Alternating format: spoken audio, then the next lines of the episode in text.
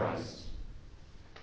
As they were listening to this, Jesus went on to tell a parable because he was near Jerusalem and because they supposed that the kingdom of God was to appear immediately.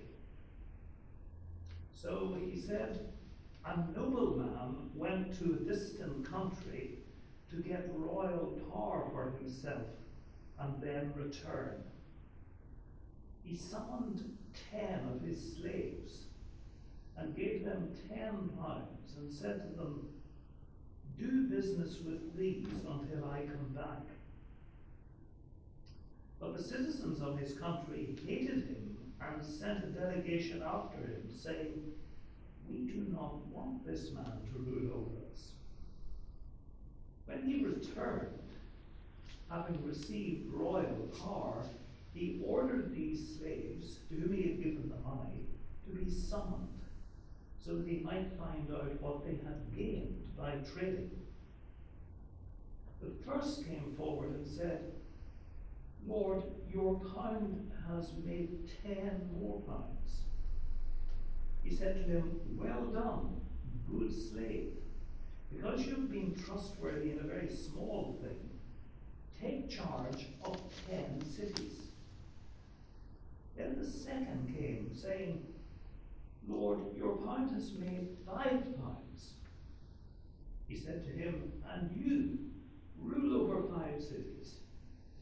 Then the other came, saying, Lord, here is your pound. I wrapped it up in a piece of cloth, for I was afraid of you, because you are a harsh man. You take what you did not deposit and reap what you did not sow. He said to him, I will judge you by your own words, you wicked slave. You knew, did you, that I was a harsh man, taking what I did not deposit and reaping what I did not sow.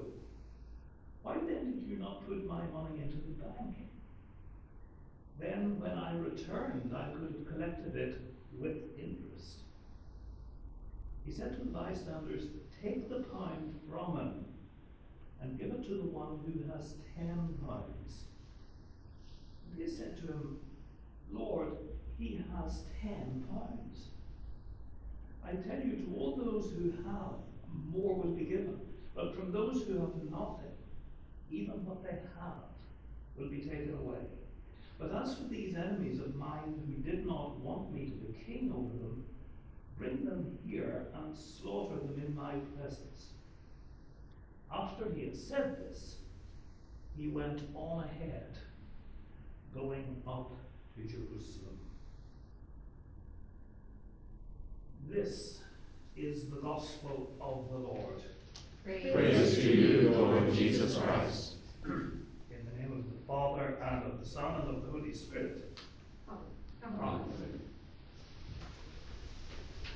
Well, it's really good to be with you, and uh, thank you very much to Canon Galligan for uh, the very kind invitation to be here and to say a few words.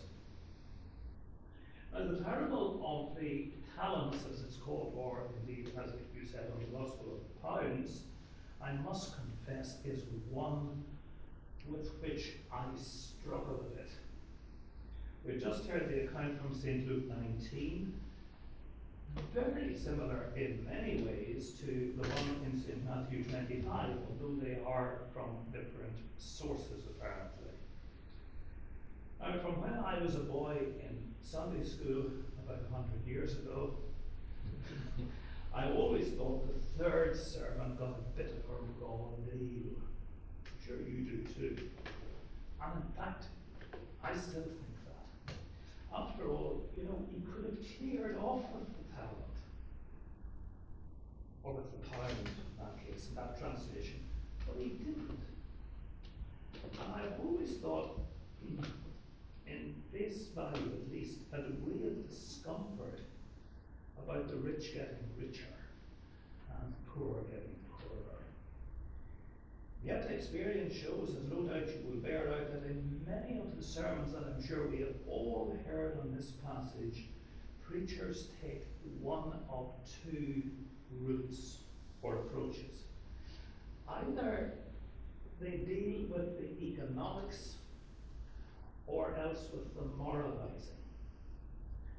Now, what do I mean by that? Well, in the first, the term is taken as accumulation of wealth equals a sign of being found in favor with God, which is wonderful news if you're rich, but not so good for poor. And in the second approach, if you go down the moralizing route, even though talent in the New Testament means a huge amount of money, right? A lifetime's earnings, and has nothing at all to do with being able to sing in the choir or to lead a youth group or to become secretary of the select vestry or whatever. Is it not our experience that innumerable sermons exhort us, heard in the past, to use our talents in God's service, which is a very honourable thing to do, of course, but not really the message of the parable. So I think for a moment it's good to maybe go back to basics and grasp how shocking and how scandalous this parable would have been in Jesus' time. Now, we in our day are apt to admire the good business sense of the first two servants who invest their money and get such a fantastic yield, tenfold or fivefold, as the cases may be. And we are apt to scorn the servant who buries his money in the ground, just as we scorn people today a bit who stuff their life savings away into mattresses we do need to think carefully about making money work for us. I know. Now, a man who was preparing my tax return for Inland Revenue told me recently that a few months ago he had to tell one of his customers, he had to see one of his customers about his tax bill. And the man was very well heeled man, and um, he said to the man, the man said, How much do I need to pay? And so the tax consultant said, Well, actually, you need to pay 800,000. And you know the man said? He didn't say no, but he didn't say 800,000. God, you're joking, that's far too much, I couldn't pay that. No, no, he said, he said, I wonder would the inland revenue look after a million euro for me until this time next year? And then give it back to me. Because the bank is charging me interest for keeping for keeping the money. I, I was very interested to learn that people in the ancient world thought differently to how we might think today. Now, when this parable was being told by Jesus, the rabbis taught that when someone entrusted you with a large sum of money, burying it in the ground for safekeeping was the most morally responsible thing you could do. The underlying premise was that the supply of this world's goods is finite and already distributed. If you are born rich, fine. But if not, then the only way you could get rich was by making someone else poor. People who became wealthy through their business dealings were universally suspected, you see, of fraud or deceit or theft, some kind of, on, of uh, a shady deal. Financial success was not the badge of respectability that, for some at least, it is today Original audience probably regarded the first two servants as shady and dishonest characters, just like their master who reaps where he hasn't sown and gathers where he hasn't scattered. And the great scandal of the parable is that these disreputable servants end up being rewarded, while the honest servant ends up being punished. Now, very interesting a thematically variant appears in the non-canonical Gospel of the Hebrews, which didn't make its way into the canon, wherein the servant who hid his money from his cruel master is rebuked, but presented as more righteous than the wealthiest servant who squandered his money according to this account and was cast into darkness. Now, what does Jesus mean by telling such a story which violates moral and social boundaries?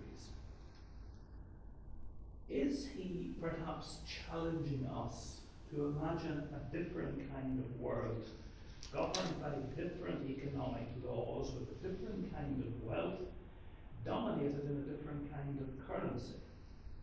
In a world of finitude and scarcity, hoarding treasure makes perfect sense in certain circumstances. But maybe the talents in the parable represent not commodities to be invested or hoarded, but rather spiritual gifts to be shared. There was a lady called Dr. Anna Carter Florence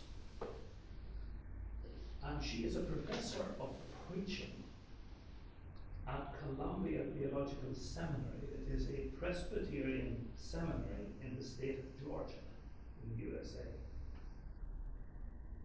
She proposes telling the story in this way, and I think this is immensely interesting. This is what she says of this parable. A man, let's call him Jesus was going on a journey. He called his servants, let's call them disciples, and entrusted the gospel to them. To one, he gave stories, to another, he gave compassion, to the third, he gave the bread of life and the cup of salvation. Then Jesus went away. The disciple who loved the stories went out and told them, and soon there were ten other disciples telling those stories. The disciple who received compassion went out and offered it to five other people who also became disciples and practiced compassion with all those whom they met. But the disciple who had been given the bread of life and the cup of salvation dug a hole in the ground and buried them. When Jesus returned, he learned what the first two disciples had done and praised them as good and trustworthy disciples and invited them to enter his joy. The third servant told Jesus that he had hid the bread of life and the cup of salvation in the ground because he had no idea what to do with them and was scared of doing the wrong thing and of what Jesus might do to him if he did. Here, he told Jesus, you can have them back. When he handed back the bread and the cup, Jesus responded by saying, For all those who have good news, even more will be given to them. But for those who have nothing, because they have buried my gospel in the ground, everything will be taken away from them. As for this worthless disciple, throw him into the outer darkness where there will be weeping and gnashing of teeth. And then this lady from the Presbyterian Seminary adds this in her story. She says, and this is very significant. She says, then, this is, she's imagining Jesus saying this, bring him back and get him in to see a good pastoral counselor. In my mind, there's no better way to bring this parable alive than maybe through that lady's imaginative retelling of it. And question, the only question I would leave with us is this. Jesus entrusts us, his church, with the gospel. Stories and compassion and the sacraments, including the bread of life and the cup of salvation, the creeds, the liturgy, the prayers, and all gifts of grace. What do we do as his disciples and servants to each other? What do we as his disciples and servants to each other do? He intends us to share these spiritual treasures liberally. Our great temptation is to fear that unless we build a fence around them to protect them, they will become almost like corrupted by the world and we lose them.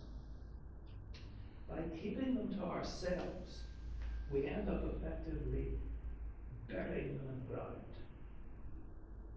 Paradoxically, only by giving them away do we.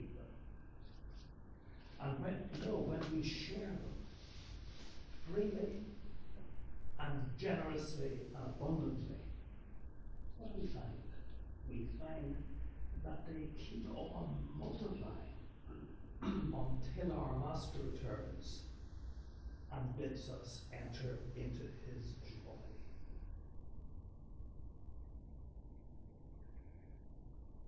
In the name of the Father, and of the Son, and of the Holy Spirit. Amen.